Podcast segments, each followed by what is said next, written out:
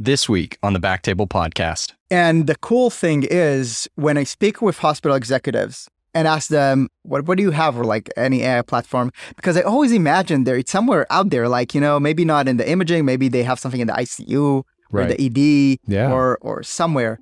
I was astounded. The answer is this is it. Imaging AI is by far the most mature clinical AI space, by far. And that gives, I think, all of us company in the, in the space such a massive opportunity to become that enterprise AI platform. Kind of the message, I think, is that imaging AI is the beginning, but it's only the beginning. I think it's going to be part of a broader care transformation journey for AI.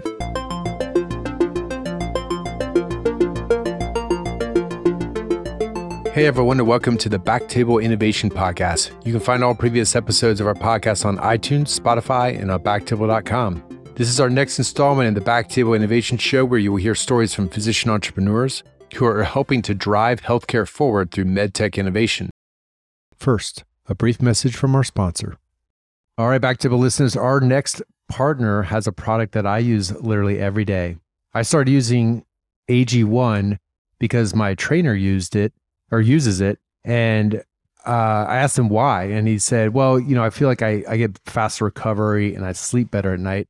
Uh, and so I learned more about it and I actually got some free samples and I uh, started taking it. And then I told Mike and Sabine about it. What do you guys think about it? Yeah, I mean, I I started taking AG1 because um, my brother-in-law he was actually taking it for the past year, and he kept on telling me how awesome it is. And then you asked me if I wanted to try it, Aaron, and you know, I thought this would be a perfect opportunity to, yeah, I, I don't Get some free I- samples, right? Exactly. Get Yeah. some free samples. I, I- I don't have time in the morning to eat breakfast or anything. So I was like, this would be perfect. Let, let me give it a shot.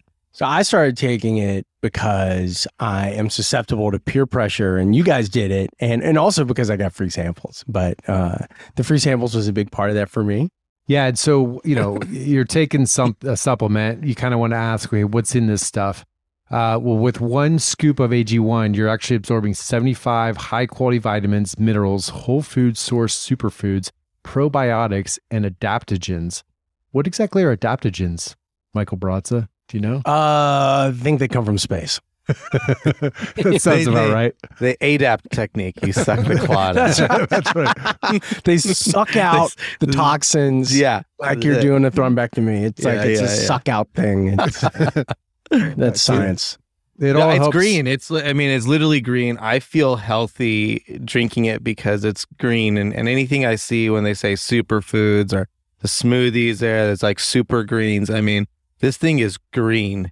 And it actually to me I like the taste. So Well, I it's think green, but you know when you shake it up, it, it starts to turn kind of white a little bit, and I think that's the adaptogens that are that are alive in there and that are working. And I, I look, man, if it's in my head, it's working. That's right. And it does support mental clarity and alertness. And your subscription comes with a year supply of vitamin D, which is very important for us radiologists. Um, since we, I know mine was like critically low, my vitamin D level when I checked it. Uh, so that helps. And it, it's- it comes in this little dropper. I just drop, you know, one little drop in my Topo Chico every day, and I know I get my vitamin D. To make it easy, Athletic Greens is going to give you a free one year supply of immune supporting vitamin D and five free travel packs with your first purchase. All you have to do is visit athleticgreens.com slash backtable INN as in innovation. Again, that's athleticgreens.com slash backtable INN to take ownership over your health and pick up the ultimate daily nutritional insurance. Now, back to the episode. Today, we have a very special guest, Elad Walach from Aidoc. Welcome, Elad. Ah, hey, Aaron. Uh, thanks for having me.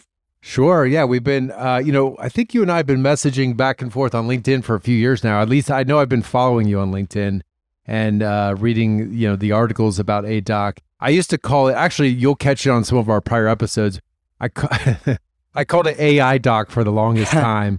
And uh, and then I started. I, we had Susie Bash on recently, and she Yeah. was calling it a doc. We had um, Eric Eskioglu, and he corrected me as well on the show. And so uh, you you know, a doc has come up many times in prior conversations on the show, and I'm really fortunate that you've taken the time. Are you uh, in Miami? Is that where you're at? I am. I am in Miami. And by the way, the Aidoc versus AADOC is a, is a funny story because, you know, for the longest time, it, it was it was a big debate. Like, what are we more? And we chose. It actually is a choice. Like we said, you know, we're more about aiding the doctor versus us being an AI company. So we chose that that phrasing. Uh, Yeah, I like that. yes. Yeah. So, yeah, that makes sense. Uh, A- aid doc, yeah, instead of AI doc, yeah, um, and so not so much emphasis on the AI, more on the doc. exactly. But so so Elad is co-founder and CEO of Aidoc, a radiology artificial intelligence startup focused on using deep learning to relieve the bottleneck in medical image diagnosis. Uh, Elad is an expert in AI with visionary business insight in the healthcare space. Uh, Elad was listed in Forbes 30 under 30 Europe Science and Healthcare category. So um, very very impressive uh, resume, and I've followed you on LinkedIn for a few years now. Again, um, really excited to have you on. I want to start out with just you know an introduction and kind of background about you, where you're from. Tell us a little bit about Aidoc. I know it's based out of Israel, but how that kind of works with with you back and forth in the U.S. And then we'll talk a little bit about your time in the Israeli Air Force. Yeah. So my background is actually I've you know never been entrepreneur, didn't know anything about healthcare. Um, and you're right. I was like everybody from Israel, you know, serving in the military. Uh, I was fortunate to be in this um, program. So a lot, a lot of times in Israel, you've kind of get screened to these programs, and I was this program where you say serve for about ten years in the military, and the benefit is that it catapult you to technology leadership positions. So at a fairly young age, uh, 22, I think it was, I've headed AI uh, for the Air Force. Uh, was honestly thoroughly joined that. Finished the service. There I met my two co-founders, Michael and Guy. We knew each other forever. You know, we've been together through boot camp, lived together throughout the cool. service. So, uh, and we knew we want to do healthcare. It was obvious for us that's where we want to go to. Yeah, you know what? Before I talk more about that, any any more questions? Uh, Yeah, so into the origin you know, story? tell us about this elite Israeli Defense Force technology program. Ta- I'm going to mispronounce it, but Tau Taupiot is that Talpiot, yes. Taupiot? Yeah. So the the origin story of the program it's it's actually interesting. In Israel, they had a big war called Yom Kippur War, where Israel existence has been called into question. And one of the biggest elements there was that we were technologically surprised. And Israel government at the end of that war kind of said, look, we can't ever be technologically surprised again. And the thesis was how are we going to bring in innovation, continuous innovation and leadership and that was the origin of the Talpiot program, where the idea is to select about 40 people each year from all of Israel and him across all facets of, of military work and then catapult him to leadership positions with the perspective that if you bring people that are, you know, high on, let's say, both uh, intelligence and, and leadership skills and give them a very broad perspective of the of the military, then they can be they can be very influential in helping connect the dots, uh, which honestly is is a big theme we have across healthcare as well. It's it's not just about the tech; it's about having a deep understanding of the whole ecosystem and where you can play a role in bridging gaps. Got it. And, so, and you're you're not a physician, but you you were interested in the healthcare space, and we'll talk about that in a minute. But tell me about the like where your interest in computer science. Were you like one of those kids building computers when you were like ten? Like, tell us a little bit about when that interest in computer science started and kind of how that evolved into getting into the military. Well, I, I've never built computers, but I always loved the programming uh, from a very Yeah. young age. I don't remember when was my first computer program. I did go to university at a fairly young age. I think it was 15 or 16, kind of at least part time. And, you know, obviously did a computer science degree. I worked more on it in the Talpiot program. And what I really fell in love with is the concept of making computer do stuff. Like I, I always loved connecting programs with the real world. So one I remember in my during my degree, there was this very cool article from the from the MIT Media Lab where they were able to just from you know uh, webcams see your heart rate and and Pulse. And I was so I was so awestruck by by the fact that you can just by looking at a webcam measure that that I decided I have to implement something like that. So just you know, just out of pure you know interest and curiosity, I've worked like months on implementing my own version of that. And uh, I, I just I love when computers can actually do stuff that impact the real world. I think that's that's where it's for me. It's much more about that than you know building the coolest algorithm or anything like that. It's much more about making stuff happen. Yeah. Did you were you ever into robotics in that sense where you're programming like a ro- robot like Yeah, all the you know it was I, today they have first. It was like a version of that robotics. This was in high school actually, so we've had this. Uh, we've built this cool. Well, we yeah, we're building with robots, playing around with that. But I always, I honestly just enjoying over time. The more like non-hardware and just pure software, I got more excited about that because like you can without just using like very simple tools. You know, the the the sensor you have on your mobile phone or Yeah. or a webcam, you could just do so much uh, if you have the if you dig into that. Gotcha. And and so was there some part of your upbringing? You, you mentioned that when you got to the Israeli Air Force and, and you met your co-founders, you guys knew you wanted to do something in the healthcare space. Yeah. And we can kind of use that to transition to the genesis of Aidoc, but tell us about why healthcare in particular. Well, probably don't have to sell you on it, but uh, but we really look. I, I really do believe that every business adds value, and and you know they're all amazing, but we really wanted to feel this direct impact on people's lives. It, it's a, it's a personal it's a personal choice, but you know we've got a, a text message from a physician just just last week where they told us about this patient that was an outpatient, so nobody's expected anything urgent and that patient had a massive pulmonary embolism, which we flagged and prioritized. And that patient would have waited for days before they're getting their diagnosis. So, before talking too much about what we do, essentially hearing those patient stories about people whose lives we've impacted, I think it's it what makes all of us tick, and that's where we really wanted to go into healthcare. Yeah. And did you guys like growing up? Were any of your family members physicians or anybody that uh, in your immediate sort of circle that was in healthcare already that helped influence that?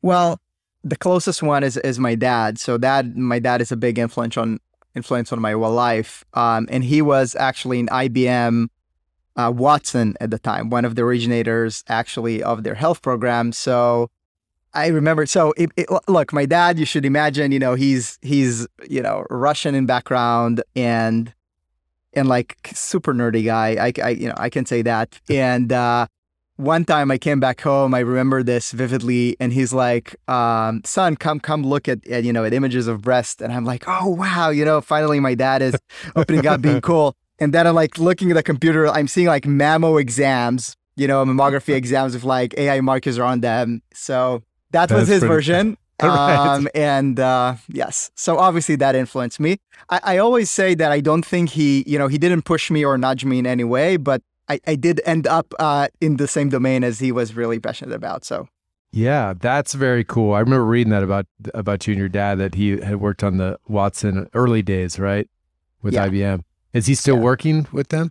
no, he he retired. He's actually working uh, with us now. So that's uh, oh, amazing. yes. Yeah. So That's we keep cool. enjoying that. Yeah. So let's transition to into like the Genesis of Aidoc. You guys, you and your co-founders, you're in the Israeli Air Force. You're working on AI projects. Tell us about like what when the light bulb went off, and you know, you guys were roommates, right? Or Yeah. were you? Yeah, and you're just kind of hanging around shooting ideas with each other. How did that happen? How did that unfold? Yeah. So thinking back about this, like we knew we knew nothing about healthcare, right? So like literally nothing. And then we also knew nothing about entrepreneurship, right? So that that was uh, let's call it the killer combo. Um, and we knew we had to catch up very quickly. So on the medical side, first of all, we've had someone uh, working with us from you know very early days, Dr. Gal Yaniv, and who's now our, our chief medical officer. And he, so he was a physician and uh, he's a neurointerventionalist and uh, he was working with us from from the early days as well so helping think of ideas and i think it's exactly as you mentioned we're sitting you know in the apartment and you know starting to whiteboard ideas we've had i don't know a list of 20 30 something like that But the one thing we really believed in is that there is a framework for startups called the lean startup methodology. Yeah. So the those who don't know, I think it's honestly drives our thinking today, which essentially says the biggest factor in startup is the risk and uncertainty. So you each of us, when we think about like a cool idea for a startup, it has sorts of assumptions. So you need to write down those assumptions, those hypotheses, and you need to start testing them out kind of in an experimental way. So that's what we did. You know, we had the list of 20 ideas and we just started spending time in hospitals and asking people annoying questions until we started hitting on, you know, some problems that people were like, look, I need this right away. Yeah. And radiology wasn't the first. It was like the, the fifth or sixth even. You know, we wanted to do something for surgery and something for ED and something for oncology. Yeah. What were some of those ideas, if you don't mind just sharing, if, if you can remember? So one, okay, so one interesting idea, there's a funny story related to that. So one idea we wanted to do was to develop an app to kind of walk patients through the emergency department because uh, the the thesis was that there is a lot of confusion and people are, you know, want to know where, you know, what to do. So I remember me and the physician, we started spending time in EDs to kind of, and I started asking patients annoying questions. And the funny thing about it is that the one time, you know, we've been at this ED department and we were asking patients, how was your experience in the ED? Like, what could have been better? And then, like, people from the ED came to us and, you know, kind of kicked us out. I was like, you can't go asking my patients, you know, what's wrong with the ED, right? That's not a good thing for us to do.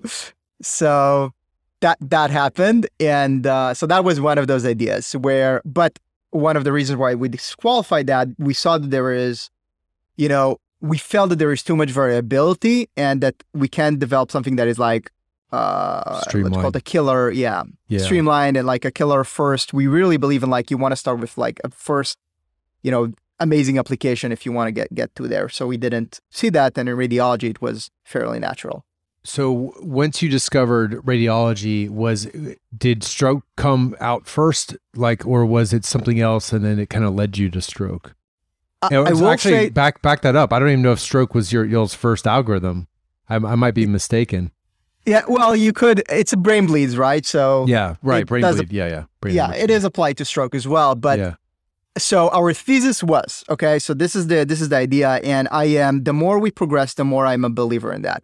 So the problem is not for a certain disease necessarily. The problem is we thought much broader than that and that the fact that today in radiology departments you just such have such a massive overload of data and and not enough and not enough radiologists. This is a worldwide problem but I'll, I'll share with you one thing i recently spoke with the head head of the imaging council for Israel and he shared with me and you know obviously most of our market is in the US but I think it applies. He told me he started practicing about 30 years ago in like 1990s and at the time there were about 500 radiologists in Israel. And he said since then we had new modalities new resolutions you know more and more imaging aging population you name it how many radiologists do we have today in Israel? Maybe you could hazard a guess. five hundred. 500. Yeah, Right. It's crazy. when you think about that, it's like, oh my God. So the thesis was is that you cannot solve a single disease. That's not that's not the way hospitals work. Yeah. A radiology department is is much more comprehensive than that. And if you will do like one point solution at a time, what you're gonna get is is is a is a hospital that needs to work with like a thousand different vendors. You know, one doing a stub toe, one doing whatever Yeah. cancer, one doing stroke. So what's different about Aidoc in the in the ecosystem today is that we're just that much more comprehensive. And that that was the thesis is that AI is not a point solution. AI is a platform. It must be in order to be well adopted. So yes, brain bleed was our first use case, but like from day one, when we interacted with the market, they knew the vision Aidoc story is not about a single disease. It's about a platform that can detect dozens of diseases over time, granted over time, but be that transformation partner in order to have an AI driven workflow, if that Got makes it. sense. Yeah, yeah, for sure. And so, so what led you to brain bleed being the first case use, like the first MVP, sort of? Yeah, it's just very common, right? Yeah. there's a lot of these patients. The the pain point is fairly clear. So that was there a doc? Was there a radiologist who said, "Oh, I, I, you know, it would be great if you detected all these things, but top of my list is brain bleed." Like, is that? Did you come to that with questionnaires? We did, but but I just want to I want to clarify that point. Like even from day one, it was never about a single disease. It was Ah, well, you know, we have Yeah. seven things we need to do Yeah, uh, in the early days. Let's pick one of them, right? So brain bleed was definitely one of the most mature ones because because it's so common. It's probably one of the most common Yeah. diseases out there that is also critical, mainly diagnosed with CT. So we did have these questionnaires and talking with docs, but even from the early days, we knew that it's like, okay, we're gonna do one, but like immediately after spine fractures and immediately after that pulmonary embolism, I it wasn't yeah. it wasn't one thing for sure. Okay, so you created a list and kind of prioritized Yes. how you were going to implement them. I see. I see. Yeah. Exactly. Exactly. Cool. And so was your initial role like you had you had two other co-founders. How did you guys say, Yes. okay, I'm going to be this guy, you're going to be this guy, you're going to be this guy. How did you guys parse out, you know, delegate the the work? Oh, I, I love that question because look, we've all, all came from the same background, right? So one could Yeah. argue different personalities, right? For sure. But like you just look at our CVs, it was fairly, you know, fairly similar.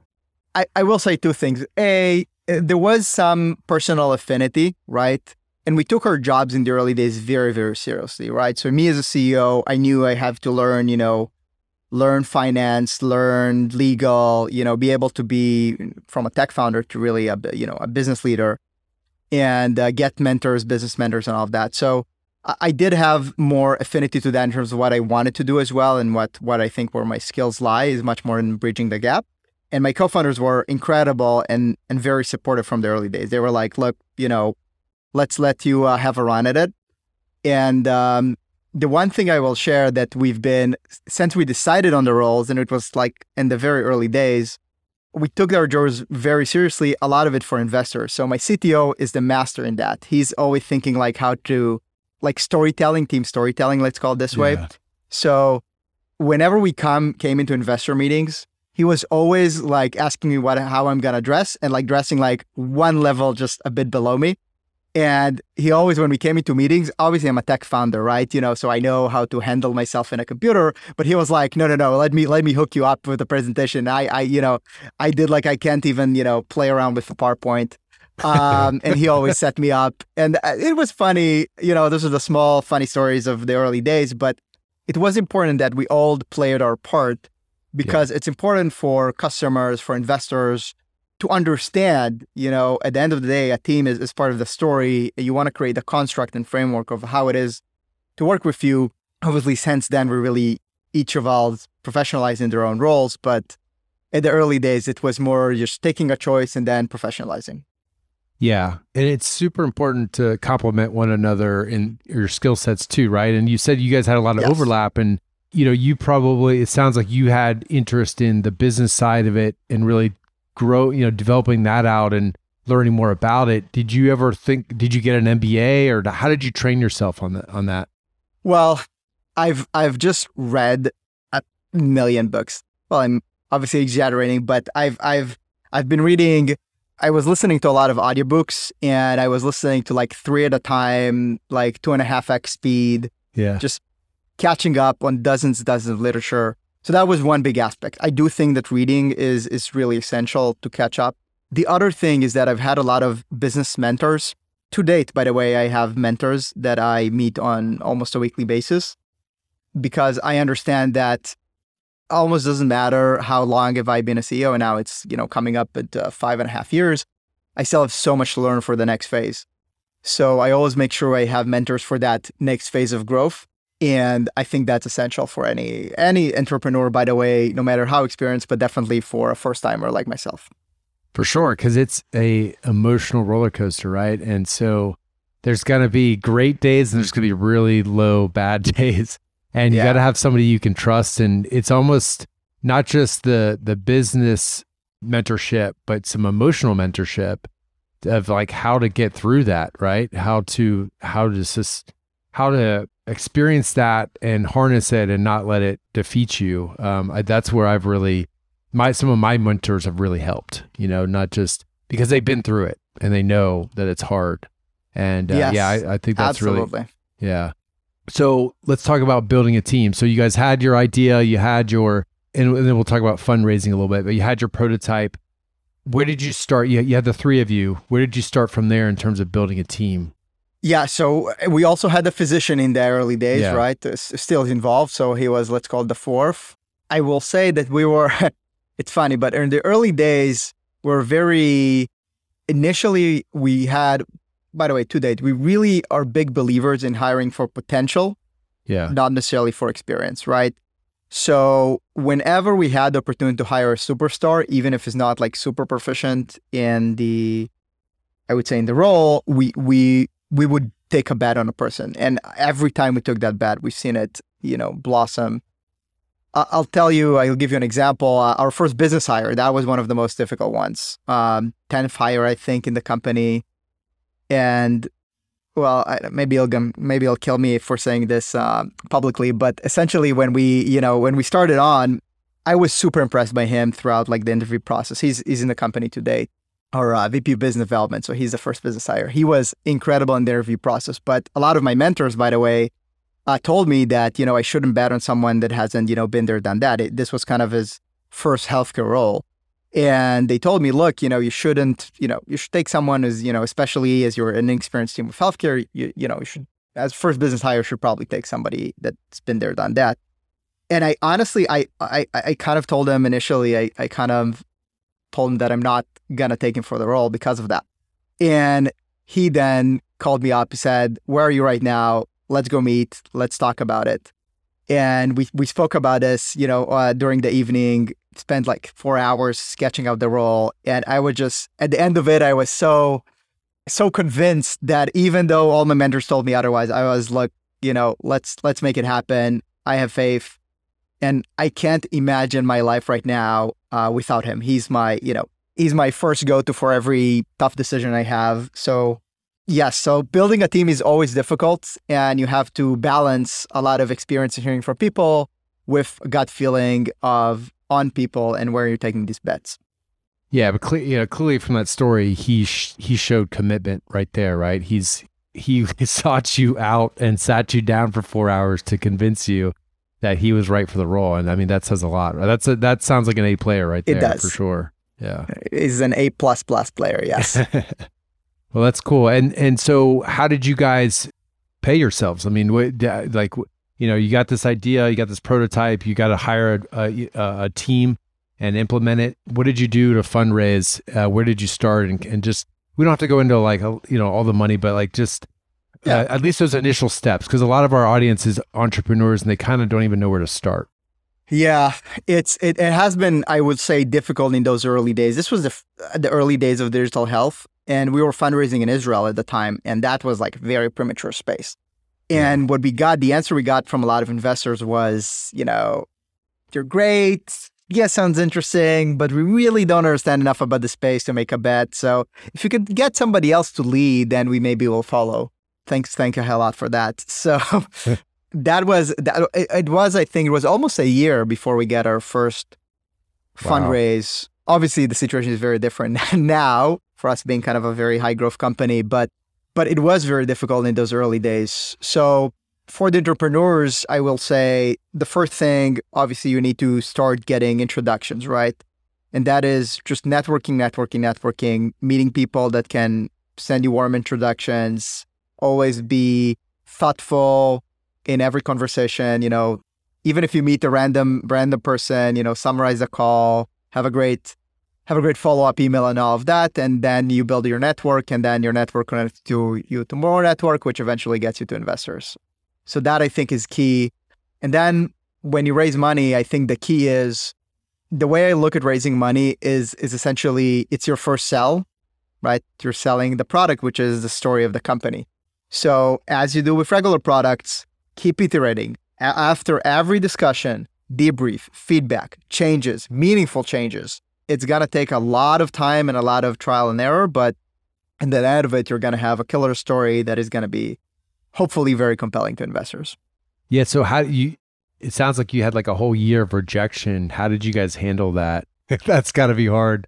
Were there time? I mean, It were there dark days where you're like, I don't know, guys, are we in the right space? Should we pivot? Like, did you guys have any kind of those oh shit moments? Absolutely. Uh, the good thing, however, is that we're three co-founders, right? So Yeah. um, You can the- support the each other. hardest- exactly. Like every time one of us falls, right, and then the the other two pick him up. The hardest was when we had two two fall, and then the third had to kind of be strong. It, it was incredibly difficult at, at some times. You know, you're getting a ton. I think we've gotten. We counted at some point. It was definitely the dozens. I don't know if we reached a hundred, but that's the order of magnitude. Like it's it's a lot of no's. But I think that we felt that when we speak with users, the pain point is so very real that we we had conviction Yeah. and combined with the fact that we were improving and we were feeling the improvement in the you know reactions of investors um, i think that what kind of kept us going throughout that period Yeah. So were you guys just self funding yourselves with this conviction? Like, just, okay, we'll get to the next step. We'll get to the next step. Did you have to take debt? Uh, like, how did you guys get through that year without any money in the bank to do what you really want to do?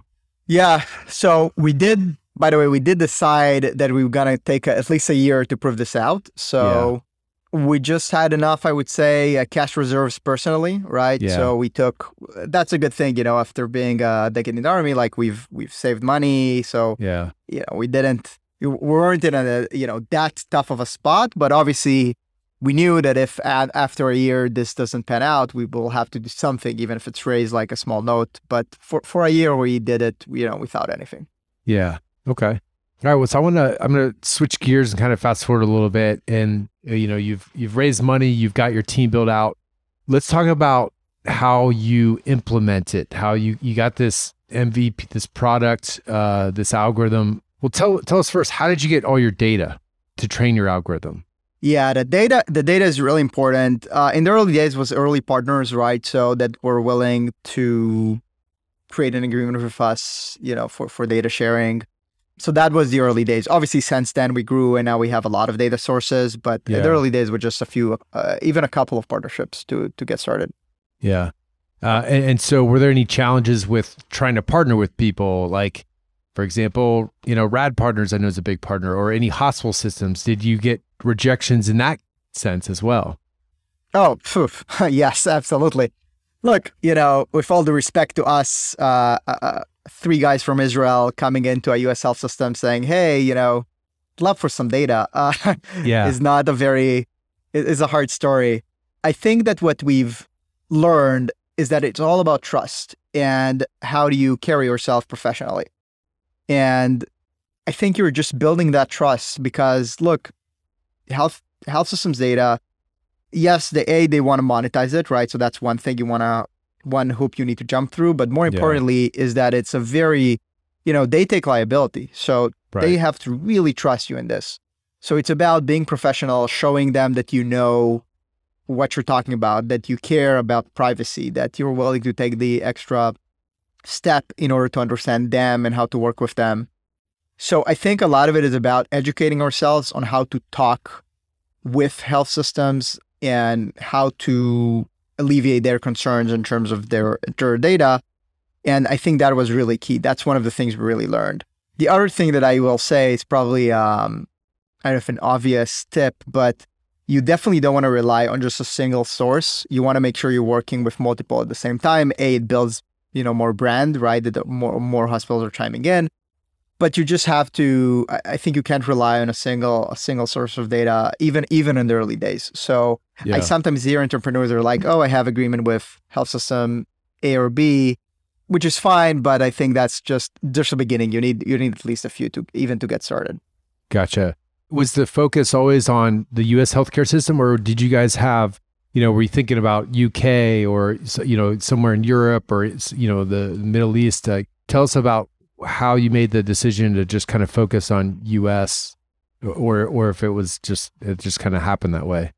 Yeah, we it was a very conscious decision to focus on the iOS. You know, it is the biggest health system uh, in the world, Yeah. and uh, where a lot of money and decisions are being made. So I will say two things made us, you know, choose. First of all, we we realized that you cannot work in too many different markets, right? The Yeah. the chain of value and money, you just have to deeply, deeply understand it in order to make make a difference. So we've had to focus somewhere, and obviously, what better market to to focus than the biggest one there is. The second thing, AI is just such a new category that we wanted we wanted to build the brand to build the category. And Yeah. if you want to do a proper category design, you probably want it in the market where a lot of eyes are looking up to. So this is why where we chose the US because we wanted we thought AI could be very big Yeah. and we wanted to do this right from the beginning. Yeah, and um, at that time when you guys were first starting out in the U.S. healthcare system, what other um, AI companies doing similar have with a similar product were out there at that time? And, oh wow. and- yeah, and we'll get into. I want to a little bit later. I want to get into competition versus collaboration. But I'm just curious, like at that point in time, was there anybody where you're like, oh gosh, these guys are, are you know, they might beat us to it, or was there anything like that? there were a lot of companies. So the problem of AI, especially in the early days, that there were like hundreds of companies, right? At Oh, least wow. dozens, I would say. Yeah. But if you look at there is this big radiology conference called RSNA, Yeah. and uh, you're you're probably very well aware. But uh, uh, but there there was an AI section there with over hundred companies, which Oh is my you know just Yeah. crazy, right? Yeah, So the problem wasn't even a single company; it was just a noise. People Yeah. were just bombarded with like this AI and that AI, and what does that mean? So that was definitely there when we started. There were amazing pioneers in those early days. I can name a few: uh, Zebra. I don't know if you Mm-hmm. you remember them. Enlitic, Arterys, yeah, um, MaxQ. So a lot of great companies that are doing kind of things in that vicinity. I do think we've had a different story even from the early days in terms of the platform and how broad we can be and want to be. So I think we always had that playing for us, but we definitely were aware that there were so many companies, and even if it's not a single one you need to compete against, it's much more about you know being able to be the signal above the noise somehow. Yeah, that I yeah. think was a big focus point. yeah. That signal to noise ratio is huge with with startups. I mean, we don't realize it, but I mean, you were probably well aware of it at that time. But um, the rest of us just see like a few big players nowadays, right? That are that have come to the forefront. How many of Yeah. those people that were at RSNA back then, uh, just non-existent anymore, right? A lot of them probably just died out. Yeah. Yeah. It's interesting how that happens. And you guys persevered and and, and you made it out and and so now let's let's come back let's come up to present day. Um how many hospitals use it currently or practice practice groups and hospitals? Yeah, I- I will say sometimes it's hard hard to count even hospitals because you know we have some very big teleradiology practices, right? So you know one Yeah. can read for hundred hospitals, but we estimate about um, over a thousand hospitals at this point, which is worldwide. But I think that's in three years. that's pretty Wow, that's pretty pretty rapid growth. Yeah. Yeah. And and for our listeners, what all does a Aidoc currently help detect? So we already mentioned hemorrhagic stroke, but tell us what the other, you know, product lines are. Yeah, absolutely. But I, I will say that I, I think the the thinking on the market should be different when thinking about AI. It's not just about a single disease. I Uh-huh. think it's much more about a use case or a setting, if that makes sense. okay. So, for example, one of our the biggest reasons to adopt AI is ED throughput, right? Uh, but it's not about a single disease. It's not that we detect PE and that improves your ED throughput alone. It's uh, the fact that we can detect right now nine different diseases. Plus, we have a platform that integrates, you know, other companies which reaches to 15 diseases.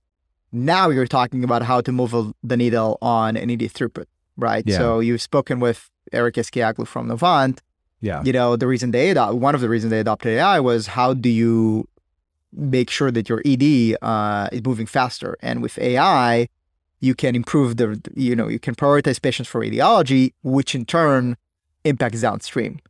So ED throughput is a big one and there we have a lot of different diseases we can detect. It's uh, pulmonary embolism and stroke and brain bleeds and rib fractures and pneumothorax and uh, brain aneurysm and probably forget a free area in the abdomen and spine fractures. So there's a Yeah. bunch, but I think that's the value of AI. It's not about Yeah. one thing. It's Yeah. about the package. Well, I'm glad that you clarified that for for me because I'm a radiologist. So I'm just thinking Yes. of one, you know, disease process at a time. But you're right. Uh, you know, in uh, Eric Eskioglu's perspective and a lot of these, you know, CMOs and and the, probably just to get buy-in from these hospital systems is like they want to know, yeah, how how does it improve our throughput in the Exactly. hospital? Yeah, What's that's the, the, ROI? that's the bigger picture, right? Exactly. And you know, people think about imaging AI as something that is is for radi- so yes, obviously radiologists are the leaders of this and the bearers of change and the champions of AI, but a part of the value is not in the radiology department, it's actually Yeah. downstream. It's about how radiology impacts.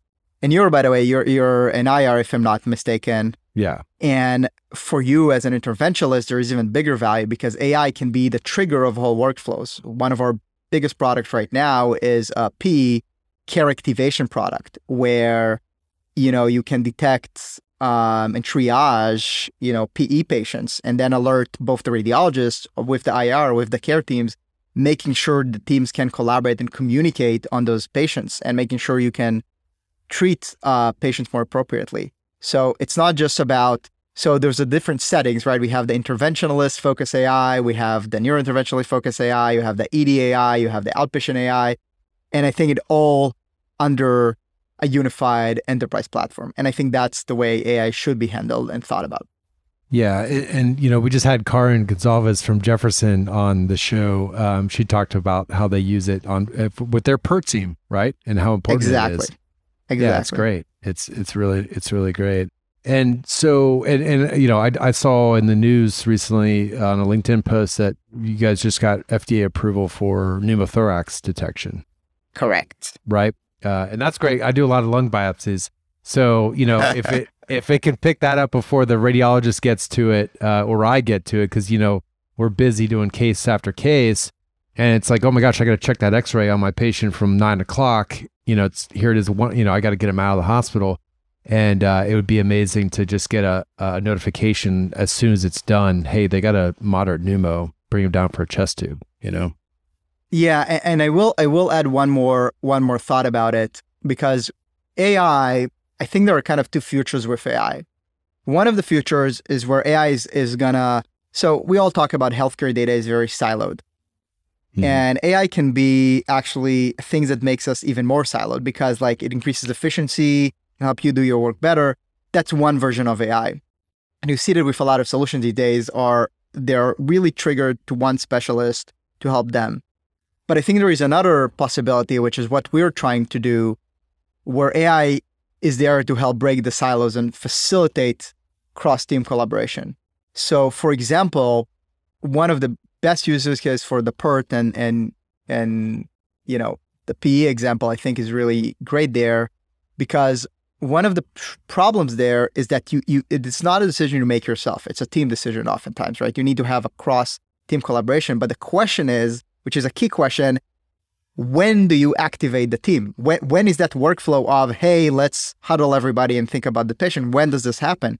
Yeah. And today it's very manually triggered. And because of that, a lot of patients fall between the cracks because you're not activating the team when you should.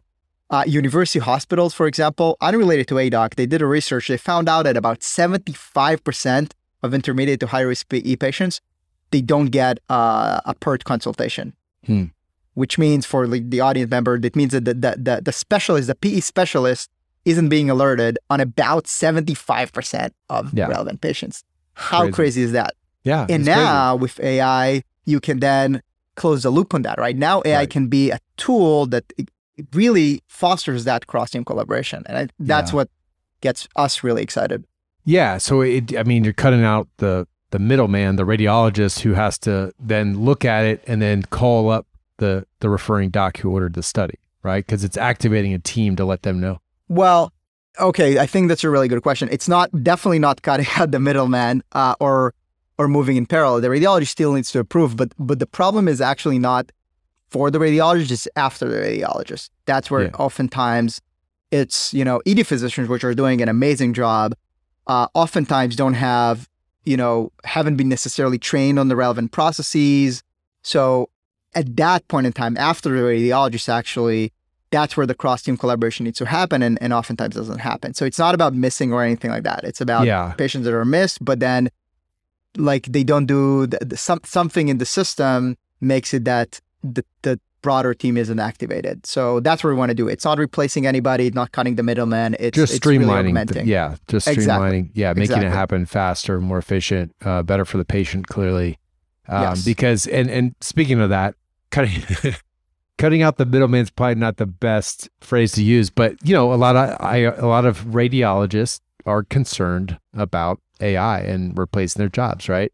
Uh, we Yeah. don't want to spend too much time on this because I know you've talked about it on other podcasts and artic- and and uh, blog articles and whatnot. But can you just help? Suzie Bash was talking about this recently, but just help our audience understand, you know, for those who are radiologists or even other physicians who are worried about AI replacing their jobs, how it's it's meant to supplement, not replace. I will start by sharing some news for those that don't know. Um, about a week ago, the first fully autonomous AI product got CE clearance, CE marking in Europe, Oh wow! replacing radiologists for X-ray reads. wow. for certain X-ray reads. So let's call it the, the the threat is there. Unfortunately, I do not think that this is how the market would evolve, but but there are, I would say, there are areas where it's going, you know, in a certain direction. Yeah. What I, the way I'm thinking about this, and I think the market is as well, AI is gonna come right in one shape or another. Where I get excited is where radiologists get involved and help lead to where it it's becoming adopted in a way that is more safe, effective, and meaningful to patient care. Because I think radiologists have this unique understanding of informatics or of the flow of data. So I think the more they get involved, the more they become the the champions of AI, uh, the better it will be for the industry. Because I think they will promote the best and most effective use for it. Yeah, yeah, that's a good point. Um, and, and that's that's where I want to kind of jump into the next question. Is you know for those who are interested, especially guys just getting out of training, because they're like, okay, this is going to be part of my practice for sure. Yeah. The Yeah. people later generation, they might be like, I'm going to get out before AI takes over. You know, they're not worried about it whether there's a takeover or not. The the young guys, I don't even know if it's part of radio diagnostic radiology residency curriculum. Like they, they I would think that would be part of you, you here's here's your uh, deep medicine book on day one. Read Yeah. this, and we, we have a whole curriculum on AI and how that's going to be part of your practice. I hope that's happening. I don't know, you know, but do you do you have any ins- insight on that on how radiologists are being trained and if it's part of the training? I think it's it's uh, it's transitioning. It's on the way there. I know the ACR, uh, the American College of Radiology, uh, is really working on this type of curriculum. And I know, so I know uh, there are a lot of people working on it. I don't know if it has been solved yet, for sure, as you've mentioned. Like, I don't think we have the curriculum set in place. But I think if you think about the growth of AI, probably in three years we'll have majority of radiologists using AI already, right? So Yeah. I, I, I agree with you. It has to be. It has to be. We have to be educated on it. Yeah. Um, for sure. So, any- any recommendations, you know, for people who want to get involved in AI projects? You know, are you guys looking for advisors or people that to help test, you know, beta test projects, stuff like that, or or any companies or projects you know of out there who are looking for radiologists to be involved?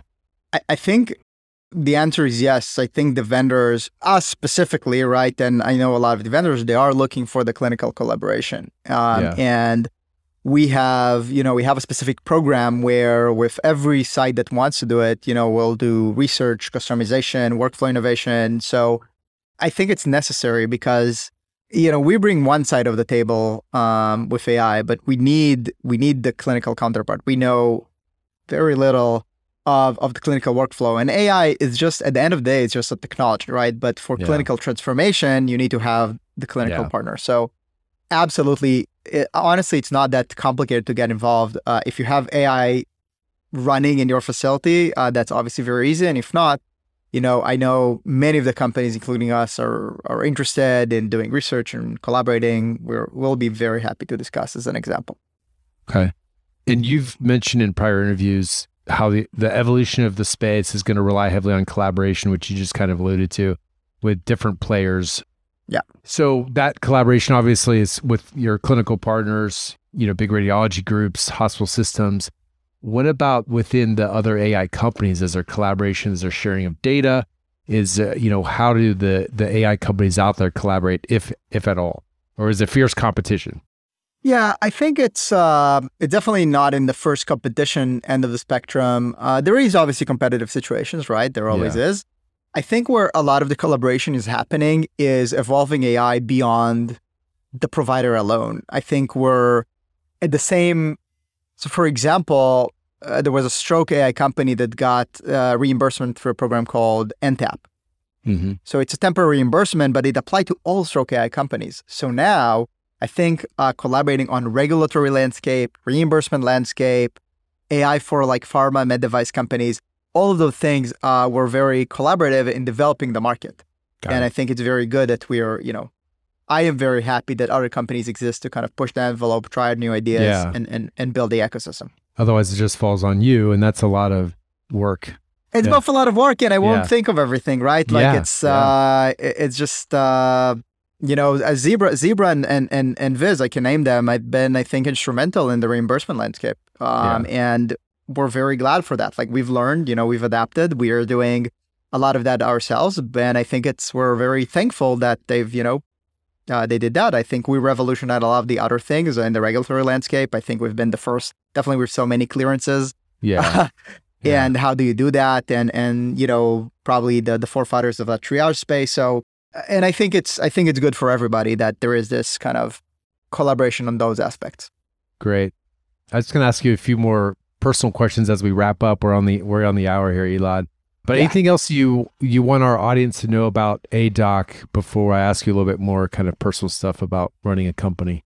i think the biggest thing for us the biggest strategic shift we've had is is moving beyond imaging alone and what we've realized is the end of the past year i think we were speaking a, a lot with c-suite um, for hospitals and health systems and like you've mentioned aaron they care about the big picture right and when you speak with c-suite they're telling us what chairs of radiology told us a few years ago i can't be working with a thousand companies Right. i just can't yeah. so they're all looking for some sort of this holy grail AI enterprise AI platform. Yeah. And and this is the direction we're this is the direction we're heading towards as a company.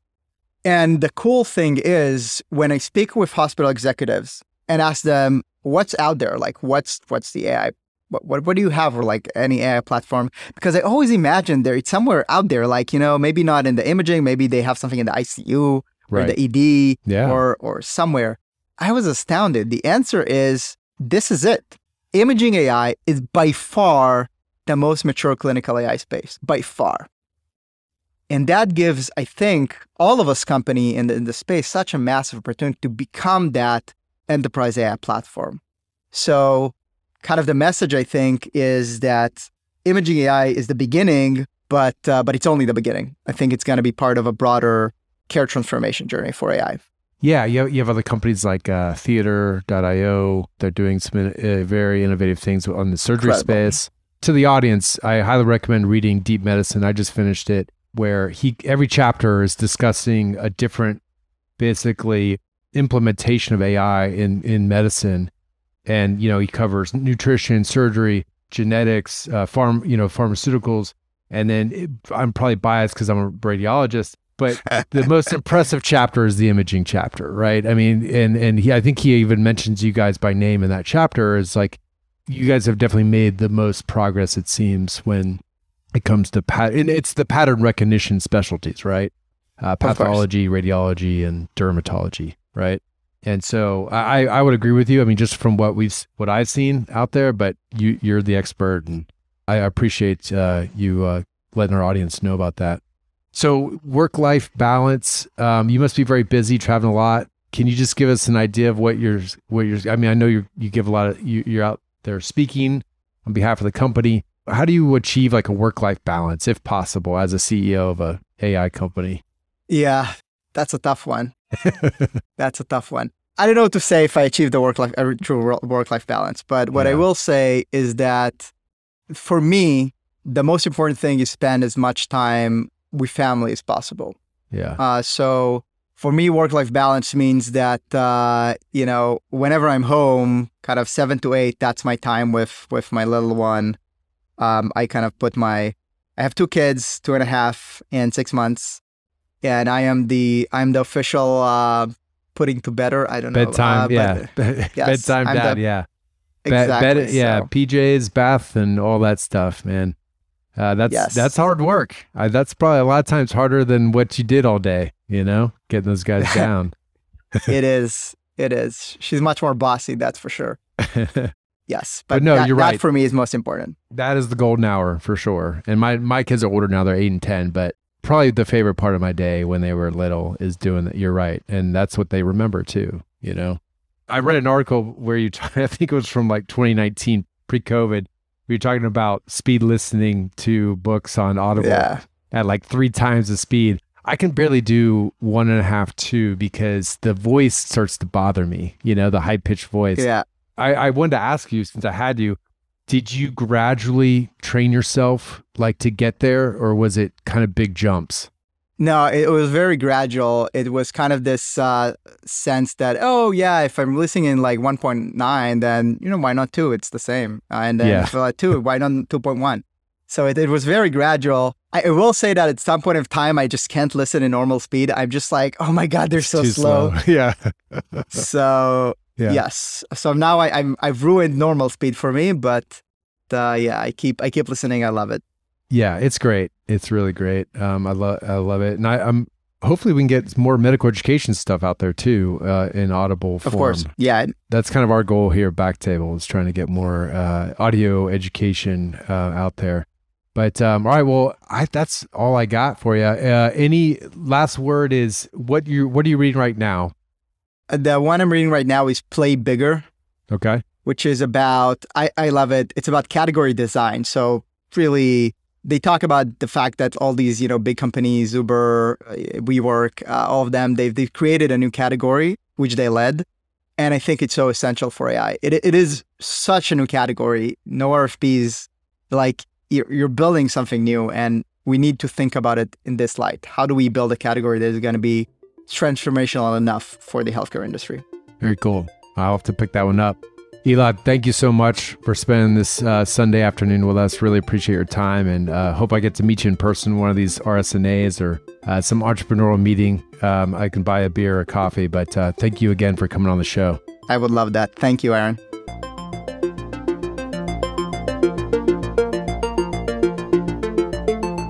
Thank you so much for listening. If you haven't already, make sure to subscribe, rate the podcast five stars, and share with a friend. If you have any questions or comments, DM us at Backtable Innovation on Instagram, LinkedIn, or Twitter. Backtable Innovation is produced and hosted by Brian Hartley. Aaron Fritts. and Eric Yamaker. Our audio team lead is Kieran Gannon, with support from Caleb Hodson. and Ness Smith Savadoff. Design and Digital Marketing, led by Brian Schmitz, with support from Anne Dang. Social media and PR by Chi Ding. and Dana Parker. Thanks again for listening. See you again next week.